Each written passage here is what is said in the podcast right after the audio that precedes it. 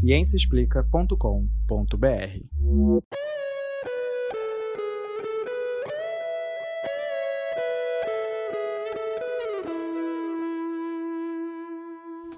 Este é o Microbiando, o podcast que traz novidades do mundo da microbiologia e imunologia para você. Bem-vindos ao podcast Microbiando. Esse é o décimo sexto episódio da terceira temporada do Microbiando, gravado em quinze de dezembro de dois mil e vinte. Eu sou Ana Carolina Oliveira e estou aqui com os professores Leandro Lobo. Oi, pessoal. E Juliana Estevaria. Oi, pessoal. E esse é o último episódio de dois mil e vinte. Que pena. É... Bom, vamos deixar as despedidas e as felicitações de, de Natal, né, para o final. Mas eu quero aproveitar para agradecer muito a companhia de vocês que nos acompanharam nesse ano, assim, digamos, um pouco conturbado. É, né? Um pouco.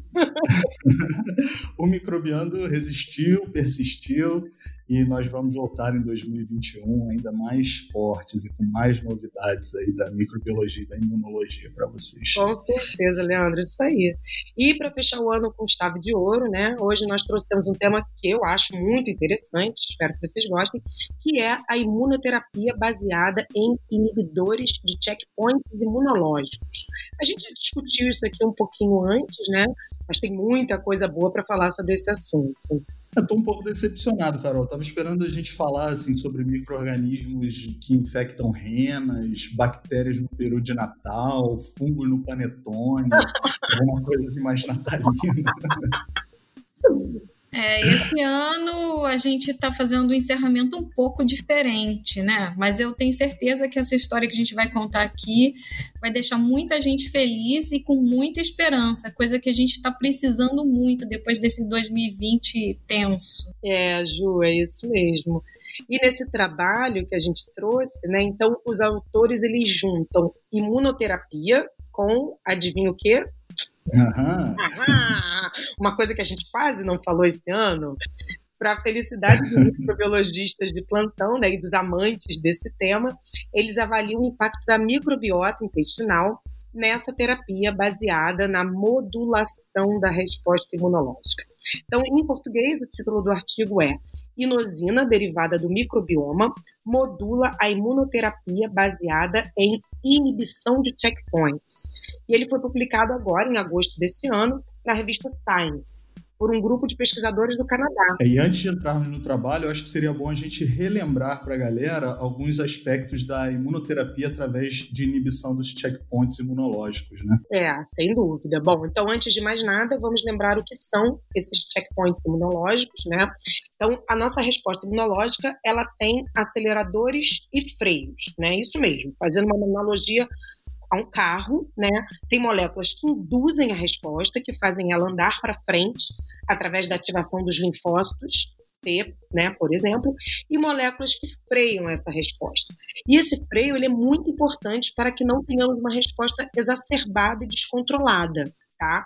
O que poderia levar a danos teciduais indesejáveis. Então, exemplos desses é, imunocheckpoints são as moléculas P D um e a molécula C T L A quatro, tá? Onde ambas funcionam como freios da resposta imunológica. Mas quando a gente está falando de câncer e resposta antitumoral, o ideal é que esse freio não exista, né? E que tenhamos uma eliminação completa e eficaz das células tumorais. Esse assunto foi motivo de uma premiação do Nobel recente, né? Sim, de dois anos atrás. É, sem dúvida, esse tema ficou mais famoso com a premiação dos pesquisadores James Allison, que é um, é, ele é do Texas, mas tem um laboratório na Califórnia também, e do Tasuku Honjo, que é de Kyoto. Eles ambos foram laureados, né, com o Prêmio Nobel de Fisiologia e Medicina em dois mil e dezoito, pelas suas descobertas da terapia é, contra o câncer, né, por inibição da regulação negativa da resposta imunológica. Então, basicamente, eles mostraram como que o bloqueio desses imunocheckpoints, que são aqueles freios, os tais freios da resposta imunológica que eu, que eu já falei, através do uso de anticorpos monoclonais inibidores, podem, então, potencializar a resposta antitumoral. E esses imunocheckpoints me lembraram um outro assunto que também foi um grande destaque aí na terapia contra tumores, contra câncer, que foi aquela estratégia da C A R T, das células do tipo C A R T, né? É, tem alguma coisa a ver? Então, não. Na verdade, são metodologias e alvos diferentes, mas que têm o mesmo objetivo em comum, que é impulsionar a resposta antitumoral, né? Ambas são consideradas imunoterapia contra o câncer, tá? Só que no C A R T-cell, que vem da sigla, né, Chimeric Antigen Receptor T-cells, ou seja, células que apresentando um receptor antigênico quimérico, você modifica em laboratório as células T do próprio paciente, tornando essas células altamente capazes de responder ao antígeno tumoral. Então, você as devolve para o paciente, tá?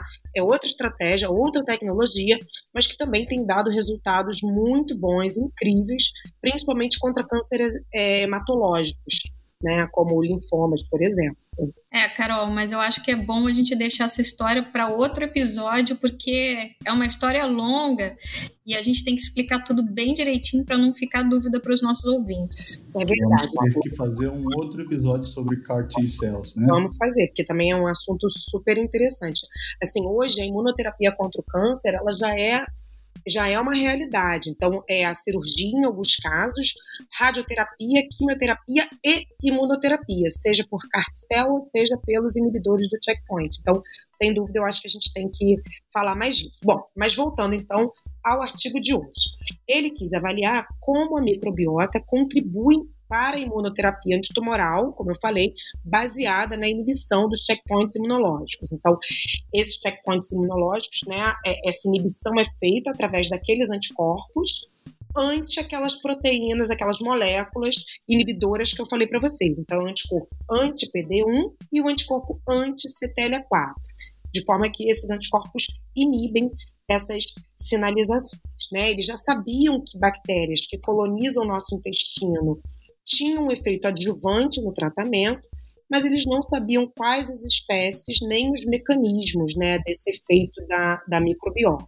É isso aí. Então, eles já partiram para identificar quais as espécies. É. Eles usaram para isso um modelo de tumor coloretal em camundongos. E, primeiro, eles não identificaram nenhuma mudança significativa na composição geral das bactérias encontradas nas fezes desses animais, comparando o grupo de camundongos tratados com os inibidores de checkpoints imunológicos e os controles. Mas eles observaram que algumas famílias bacterianas eram diferentemente abundantes, ou seja, a quantidade de bactérias era diferente. E é isso mesmo, Ju. E o, e o mais interessante é que, ao analisar as comunidades bacterianas presentes no tumor, eles viram diferenças importantes entre os grupos tratados ou não com a imunoterapia, né? E foram além, eles cultivaram homogenatos desse tumor, né? Então, eles pegaram o tumor do, dos camundongos, que receberam ou não a imunoterapia, e meio trituraram esses tumores e, e, e cultivaram, tá? Para avaliar o, quais espécies bacterianas que cresciam. E eles observaram que sete espécies estavam presentes apenas nos tumores de animais tratados com os inibidores de imunocheckpoints, né? E um exemplo disso é a espécie Bifidobacterium pseudolongum. Mas isso é muito interessante. É. E aí eles foram confirmar a eficiência do tratamento, se dependia da microbiota. Para isso, então, eles usaram nessa experiência animais germ-free, ou seja, animais que não são colonizados por nenhum tipo de bactéria e animais colonizados apenas por uma única dessas bactérias que eles encontraram. Eles testaram só essa Bifidobacterium pseudolongum? Não, na verdade eles estudaram o efeito de cinco espécies diferentes, justamente cinco das que haviam aparecido apenas no grupo de animais tratado com o inibidor de checkpoint. Então, além do Bifidobacterium pseudolongo, teve o Lactobacillus johnsonii, a Olsenella, o Colidextribacter e a Prevotella. Foram esses cinco que eles testaram. Perfeito. Então, o que, que aconteceu depois disso? Todas as espécies, né, a presença de todas essas espécies melhorou a eficiência do tratamento? Não, as coisas não são tão fáceis e boas assim, né? Eu imaginei. É. É, eles tiveram resultados legais com os animais que foram colonizados ou pelo pseudolongo, pelo Lactobacillus johnsonii e ou, a, ou Olsenella. Nossa, esses nomes são péssimos para falar. E eles viram que elas melhoraram, né, a evolução do, dos tumores, ou seja, diminuiu o tamanho do tumor e o peso. E, além disso, esses animais apresentavam um número maior de células do sistema imune capazes de responder contra esse tumor. Esses seriam os linfócitos T ativados dentro do tumor. Então, isso significa que a resposta imune desses animais está mais eficiente nesses casos aí, certo? Exatamente. E é uma observação importante isso, né? Então, É, os pesquisadores eles relataram que, na verdade, a bactéria ela não precisa estar presente dentro do tumor para melhorar a resposta imune antitumoral. Tá? No caso do Bifidobacterium pseudolongum, que foi a espécie mais eficiente em reduzir o tumor, né, e na qual ele focou a maior parte do trabalho, parece que os metabólitos bacterianos solúveis presentes na circulação dos animais são os responsáveis por esse fenômeno. E como provar isso? É, pois é, para comprovar essa hipótese, o que eles fizeram foi tratar um grupo de camundongos germ-free, tá, com tumor, com o, o, a imunoterapia, que é, no caso ele adotou o anti-C T L A quatro, e mais soro obtido de animais monocolonizados com o bifidobactério, tá, e que foram submetidos à imunoterapia também com o inibidor de imunocheckpoint. Então, esse soro, de fato, levou a uma redução da massa tumoral e aumento dos linfócitos antitumorais. Só lembrando que esse animal de germ-free, ele não tem a bactéria capaz de gerar esse metabólito, certo? Uhum. Porque ele, ele ganhou essa, esse componente adjuvante, ele ganhou através da transferência do soro de, que veio de animais monocolonizados com bifidobactéria. Então, realmente, esse experimento eu achei bem interessante, bem elegante. É, realmente, muito legal esse experimento. Mas eles chegaram a descrever que metabólito bacteriano solúvel é esse que estaria presente no soro que os animais receberam? Então, fazendo uma análise metabolômica, né, do soro dos camundongos, e aí, obviamente, comparando o animal germ-free com o animal monocolonizado com o bifidobactério, o metabólito mais abundante encontrado nos animais colonizados com essa bactéria, em comparação aos outros grupos, foi o monofosfato de inosina, né, que é um metabólito da purina. Uhum. A inosina está entre os metabólitos mais elevados no seco e no soro de camundongos colonizados, com um consórcio de onze bactérias, tá? Um consórcio esse que um outro grupo de pesquisa identificou como indutor de uma melhora da resposta à imunoterapia. Isso, porque outros trabalhos já vêm investigando, então, o aparecimento desses metabólitos bacterianos, né, é, dentro desse contexto de, da imunoterapia, né, dessa combinação, ver o que que está melhorando, o que que não está melhorando, o que que pode... E eles, no caso desse trabalho, eles ficaram um pouco em dúvida com relação a esse metabólito, porque existem vários, algumas controvérsias com relação à inosina e ativação dos linfócitos T. Isso porque o receptor que reconhece esse metabólito que está presente nessas células, ele pode inibir, alguns trabalhos mostram que ele inibe a ativação do linfócito, e outro grupo de trabalhos mostrava que ele pode melhorar a ativação dos linfócitos T contra essa resposta antitumoral, né? Sim, exatamente isso. É, na verdade, a sinalização por inosina é conhecida como por inibir a resposta do linfócito T, inclusive com efeitos anti-inflamatórios. Então, só restava ao grupo investigar qual seria o efeito da inosina sobre os linfócitos T nesse modelo que eles adotaram, tá? Lembrando que até aqui tudo é em camundongo.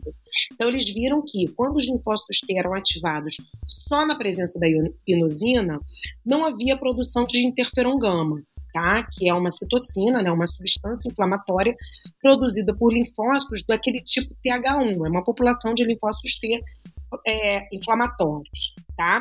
E que é essencial para a resposta antitumoral. Agora, se os linfócitos fossem ativados na presença do interferon gama e da inosina concomitantemente, esses linfócitos reproduziam ainda mais interferon gama, ou seja, nesse caso a inosina tinha um efeito potencializador na resposta dessas células T-inflamatórias. É, isso é interessante porque significa que na condição sem tumor, então esse metabólito ele, ele protege o intestino de respostas inflamatórias, então ele pode até ser usado para outras condições, né? Exatamente. É, e, e isso foi o que eu achei particularmente interessante. É, e os pesquisadores, eles confirmaram o efeito do metabólito tratando os camundongos com a combinação do inibidor de imunocheckpoint, né, no caso o anti-C T L A quatro, nesse momento ele já adota basicamente o anti-C T L A quatro, e a inosina, sendo essa inosina administrada tanto por via oral ou por via injetável, quer dizer, ele, ela, eles avaliaram ambos os protocolos e eles observaram uma redução importante dos tumores e uma maior ativação dos linfócitos T, independente se essa inosina foi oral ou injetável. E aí eles ainda confirmaram o efeito do metabólito diretamente nas células T, usando um camundongo deficiente na expressão desse receptor, que reconhece a inosina. Então, nesse animal que era deficiente para esse receptor, né, que reconhece o metabólito, os tumores São, eram maiores e eles não respondiam da mesma forma à combinação, né, do inibidor de, do imunocheckpoint em combinação com a inosina. E será que essa terapia poderia funcionar com outros tipos de câncer? É, eles também fizeram essa mesma pergunta, né? Então, até então, eles só estavam testando um tipo de câncer coloretal e eles também testaram o tratamento em outro modelo de câncer de intestino, além de modelo de câncer de pele, que é um tipo de melanoma, né, que a gente conhece, e ainda no modelo de câncer de bexiga. E, como observado no tumor coloretal, a combinação do inibidor de imunocheckpoint e inosina também promoveu a redução dos tumores e a ativação dos linfócitos T nesses modelos alternativos de, de câncer, né?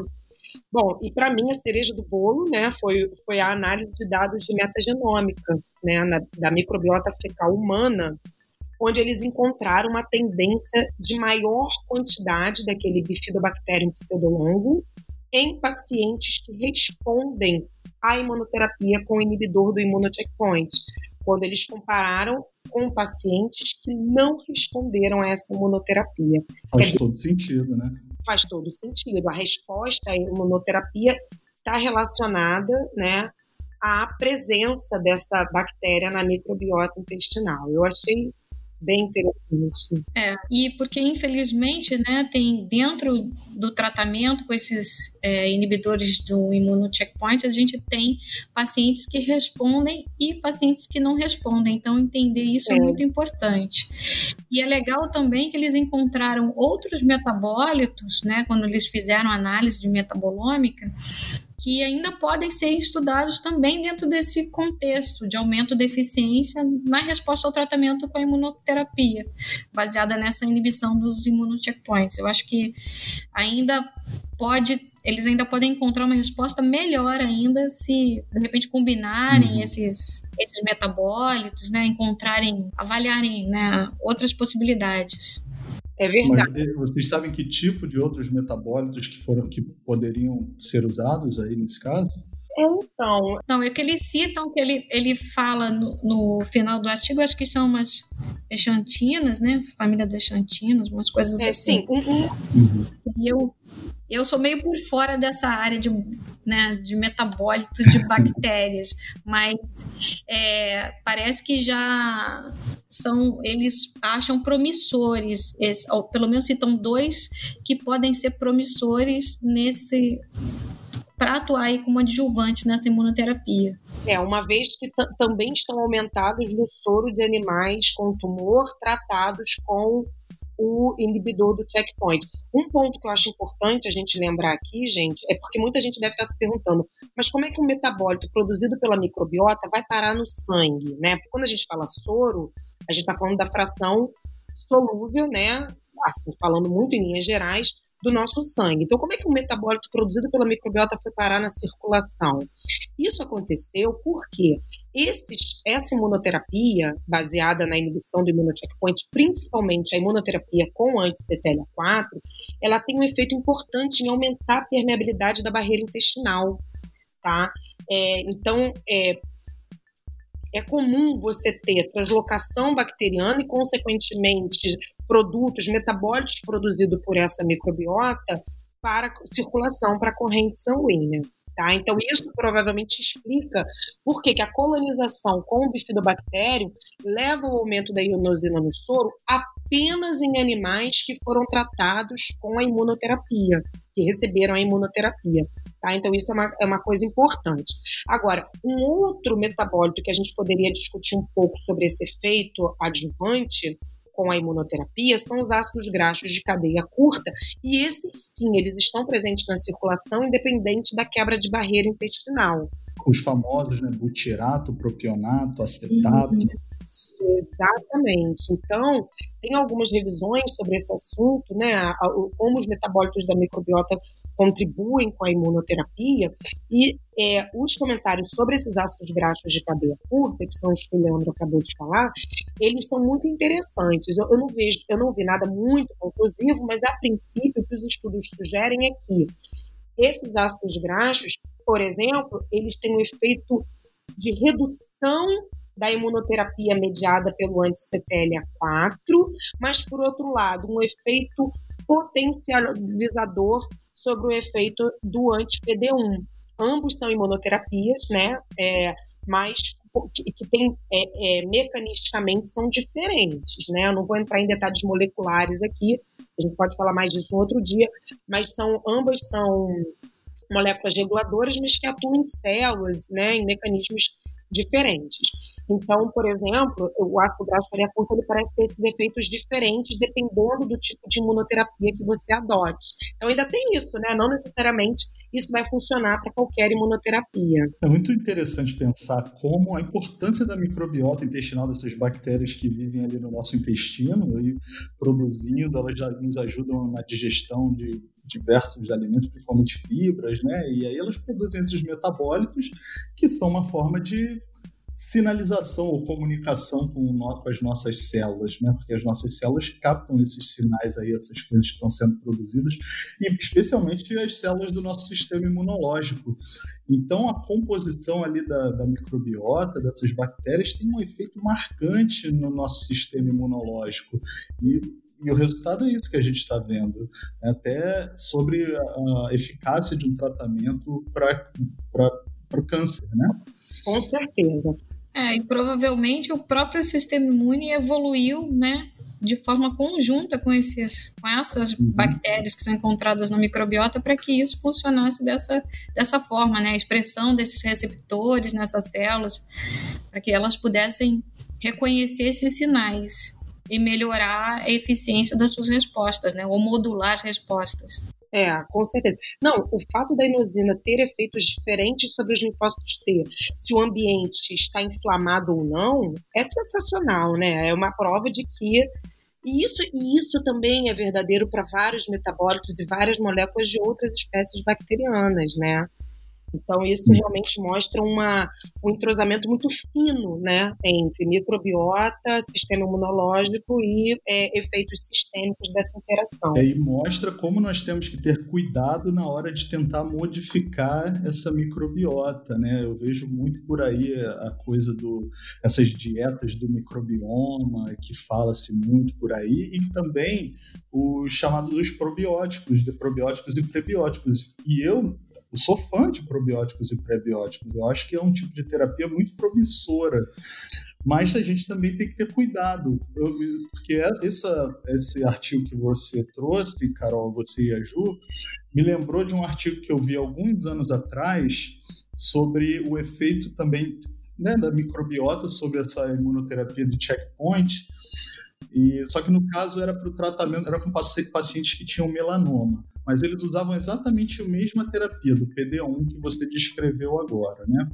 Só que em pacientes com melanoma, né, nesse, nessa coorte que foi testada, cerca de um terço, apenas um terço respondia a, essas, a, a essa terapia. Os outros setenta por cento, tipo, setenta por cento dos pacientes tinham uma resposta...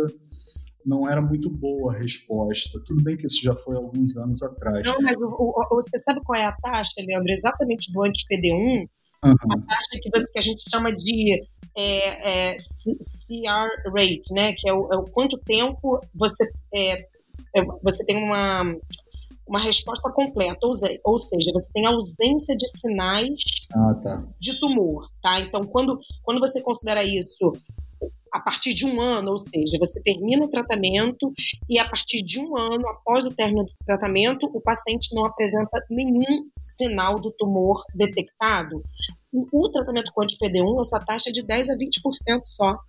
Ah, tá. É muito baixo, é isso mesmo. É baixo, né? É. Nesse trabalho que eu estou falando agora, ele era, era de trinta por cento, mas eu acho que eles não avaliaram esse tempo todo que você falou, de um ano ou dois, né? Então, acho que foram alguns meses só após o tratamento. E aí eles reportaram que desses outros setenta por cento que não respondiam ao, à terapia com P D um, uma grande parte desses pacientes tomava probióticos. Ah, é? Probióticos que são vendidos em farmácia, assim, farmácia de manipulação. Uhum. E eles fizeram essa ligação entre o uso desses probióticos, tá, ah, com a resposta ruim a essa terapia aí do checkpoint anti-P D um.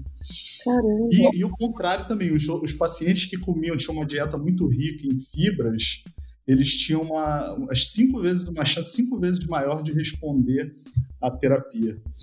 E isso foi, na época, foi uma coisa assim, que despertou muito o interesse desses pesquisadores, porque eles perceberam, olha, tem alguma coisa aí na microbiota desses pacientes, tem bactérias aí que estão atrapalhando a terapia. E uhum. eles não sabiam o mecanismo, nem quem eram as bactérias, e até agora isso ainda não foi completamente elucidado, né? Uhum. Mas é, eu, eu acho que é um bom chamado, assim, pra gente, porque às vezes nós usamos os probióticos como uma panaceia, como se fosse a solução para tudo, né? Probiótico cura desde é, constipação, uh, faz bem para a pele, unha encravada, tá? É isso mesmo. Entendeu? Uma propaganda de probiótico parece que faz, faz bem para tudo, não é bem assim. É. Né? Eu acho que os probióticos são muito promissores, mas cada caso é um caso, e isso é uma coisa assim, para o futuro, para aquela história da medicina personalizada, medicina de precisão. Então a gente vai precisar definir bem quais são os probióticos que podem ser utilizados para quem, né? Em cada situação. E eu acho que a coisa dos metabólitos ela é interessante, porque você entregar diretamente já o metabólito para o paciente talvez seja melhor, né? Porque independe da pega também, dessa colonização bacteriana, quando você oferece probiótico. Eu não sei se...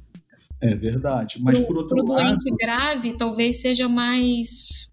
mais a curto prazo mais eficiente, né? A longo, a longo prazo, por uma questão de prevenção, talvez assim, essa coisa de você ter a microbiota mesmo é, montada ao longo do tempo, seria, né, mais naturalmente seria mais interessante, mas talvez para o paciente oncológico, essa coisa mais rápida e que com certeza é isso que vai funcionar, eu acho que é super legal. Eu acho que as duas, as duas abordagens valem a pena, tanto usar o metabólico já purificado, aí, como você disse, no caso um paciente grave que precisa de uma resposta rápida, mas também modificar a microbiota. Inclusive saiu um, um artigo, né? Acho que a Carol viu esse artigo também, Carol, sobre... Semana passada, é. Foi uma... é. Semana passada na Science também, é. É, sobre o transplante de microbiota fecal é. para potencializar essa imunoterapia de checkpoint em pacientes com melanoma. E foi esse mesmo grupo aí que eu citei que viu o problema com os probióticos atrapalhando a imunoterapia, né? Aí eles, bom, se o probiótico atrapalha, vamos tentar o transplante da microbiota fecal. Foi. E né? Os doadores, nesse, nesse, nesse artigo que saiu semana passada, né, desse grupo de Israel, é, os doadores foram dois pacientes que tinham sido tratados com anti-P D um, com essa imunoterapia do P D um, uhum. e que responderam. Então, eles tinham um P C R de pelo menos um ano. Quer dizer, eles estavam, ao final da terapia, eles ficaram pelo menos um ano sem sinais de câncer. Então, esses foram os doadores. E os receptores foram dez pacientes com melanoma é, metastático, né, que não responderam à imunoterapia com anti-P D um. Eles tiveram uma resposta, assim, uns resultados bacanas. Eu acho que três apresentaram resultados bons dos dez, né? Então, de fato, a, o transplante de microbiota fecal é, fez com que os não respondedores passassem a responder A, a terapia com anti-P D um. A gente está falando muito hoje, gente, anti-P D um, anti-C T L A quatro, mas talvez a população, de uma forma geral, conheça esses, essa, esses essas imunoterapias pelo nome, né? São vários, na verdade, mas exemplo, do anti-P D um é o nivolumab, que eu acho que é o mais conhecido, né? E do anti-C T L A quatro é o ipilimumab. Então, talvez quem está escutando conheça, já tenha ouvido falar, né, dessas, uhum. desses medicamentos. É, legal. É, foi uma de dez, eles conseguiram reverter, três pacientes passaram a responder após o transplante de microbiota fecal, né? Sim. Agora, você notou, Carol, o que eu achei muito interessante nesse trabalho é que tinham dois doadores, né? Foi. Mas de, esses três aí, dos receptores que passaram a res, responder, eles eram, responderam, é, desculpa, eles receberam fezes do mesmo doador. Então, o outro, os que receberam do outro doador não, não, não teve nenhuma mudança. Ai, agora, eu não entendi isso, eu achei que eles tivessem feito um full dos dois doadores. É... Eu, eu acho que, eu, pelo que eu vi, pelo ah, que eu entendi, não. Eram quer dizer, dois doadores e metade é. recebeu de um e metade recebeu do outro. Então, provavelmente, esses três, eles é, o, o, o paciente doador, né, para quem foi, é, para esses três que responderam, ele provavelmente tinha uma composição mais... Pois é, mais adequada, né? Ou tem a coisa também, Leandro, da, do estabelecimento, né, da microbiota transplantada. Então, é. a microbiota ela tem que ser transplantada e ela tem que se estabelecer. É. É, no... é, os, os receptores, nesse artigo aí da Science, eles foram tratados com um monte de antibióticos e, e P E G, polietileno glicol, né, que é uma coisa para induzir a diarreia. Uhum. Então, é, eles tomavam, é horrível, né? Você faz isso quando vai fazer colonoscopia. É, exato. Então, eles tomaram um monte de antibiótico para matar todas as bactérias que, da microbiota intestinal e ainda tomaram esse polietileno glicol para... ficar com uma diarreia bem profusa, assim. E ah. aí, durante três dias isso. E aí, sim, eles foram recolonizados com a microbiota dos doadores. É, mas aí é o conjunto, né? A microbiota que vem de uma ou de outra é um conjunto de, é. de coisas ali. E aí, eu não sei, nesses transplantes fecais, você não tem só bactéria lá, né? Tem que lembrar hum. que tem outras coisas ali. Tem vírus... É, tem bacteriófago, né? Pode, é. ter, pode ter levedura. Né? É, talvez isso também tenha que ser levado em consideração. Eu sei que vocês gostam muito das bactérias, mas tem outras pessoas morando ali. É, eu acho que assim, eu apostaria que esse grupo é, agora está tentando identificar e isolar as espécies, né, desse doador que foi mais eficiente para tentar entender porque que um, apesar de ambos terem respondido bem à imunoterapia, né? Certamente existe é. uma diferença entre a composição e, e o estabelecimento dessas duas microbiotas. Eu acho que vai além, sabe? Porque tem a questão genética do, de, do, de cada indivíduo também. Então, eu acho que vai, no futuro a gente vai ter que olhar para essa coisa do, da trans, do transplante de microbiota fecal como a gente olha para um transplante de órgão. É. Tem que ter compatibilidade. Pode tá ser. Muito... Perfeito. É, eu acho que isso só está começando, né? A gente realmente... Essa, o, o transplante de microbiota fecal, né, Leandro, ele já é muito usado para clostridium, se eu não me engano, né, para uhum. infecção por clostridium e colite, né, induzida por clostridium. É. Mas, assim, eu acho que realmente tem uma potência imensa, só acho que tem que ser, de fato, mais personalizado, não vai ser o tipo de terapia generalizada, não. É, é pra... sair pegando o cocôzinho do amiguinho e vamos é, lá, vai ser simples, fazer uma bagunça. Para clostridium até que funciona bem assim. Para clostridium você pega as fezes de um doador saudável e praticamente assim de qualquer doador saudável e funciona bem. E a gente não sabe por quê, mas tem muitas outras doenças que estão já em testes clínicos que aí é completamente diferente, que aí a coisa já não funciona, depende muito do doador. Uhum. Mas é, vai ter muita coisa pra gente aprender sobre isso ainda no futuro, uhum. mas não dá pra esquecer das bactérias que vivem no intestino. Agora, basicamente, elas estão em todas.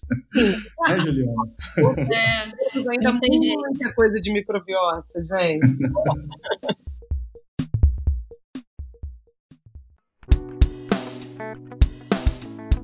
Este foi mais um episódio do Microbiando. Espero que vocês tenham gostado do tema, da discussão. A discussão acabou sendo bem rica no final, né?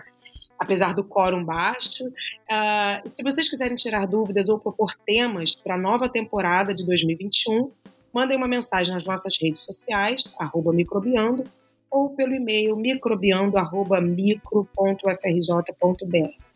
O podcast Microbiando tem o apoio do Instituto de Microbiologia Paulo de Góes e do Instituto de Biofísica Carlos Chagas Filho, ambos, como vocês sabem, da U F R J. Além disso, temos apoio da S B P C, da S B I, da S B M, da S B V, do site A Ciência Explica e do marketplace iBand. Esse episódio foi produzido pela equipe do Microbiando. A trilha sonora do Microbiando foi produzida por Daniel Vaz. Pessoal, como falamos no início, esse é o último episódio de dois mil e vinte. Então aproveitamos aqui para nos despedir de vocês. Nos vemos novamente ano que vem, né? Então, um Sim. Natal de muita felicidade, um ano novo de muita renovação de esperança. Tem uma frase que eu gosto muito, que é: olhe sempre na direção do sol e então as sombras ficarão para trás. Eu acho que isso vale muito para esse nosso ano novo, né? Para essa nossa virada de ano, tá? Isso aí, legal, cara. Mas lembrem-se de colocar óculos escuros e não olhar diretamente para o sol. Isso. Isso. Ou né, Leandro?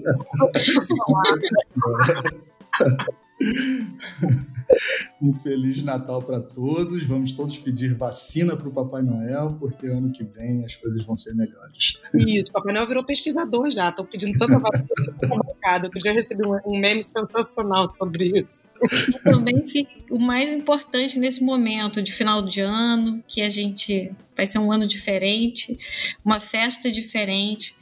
Todos fiquem bem e cuidem uns dos outros. Eu acho que é um, é um ano de cuidado. Começar cuidando um dos outros é muito importante antes que o Papai Noel entregue a vacina para todos. É, e que essa seja a mensagem de dois mil e vinte, né, Ju? É, cuidar um dos outros, é isso. É. Eu acho que essa pandemia serviu, teve uma das coisas que ela serviu foi para isso, para a gente ver que não adianta a gente cuidar só da gente mesmo, né? Tem que olhar pra, por, por todos, sem dúvida. Bom, esse episódio não foi de renas e perus, mas não esqueçam da gente, terminem o ano lembrando do Microbiando, que início do ano a gente está de volta. Beijos. Tchau, tchau, tchau, tchau, tchau. Até a próxima.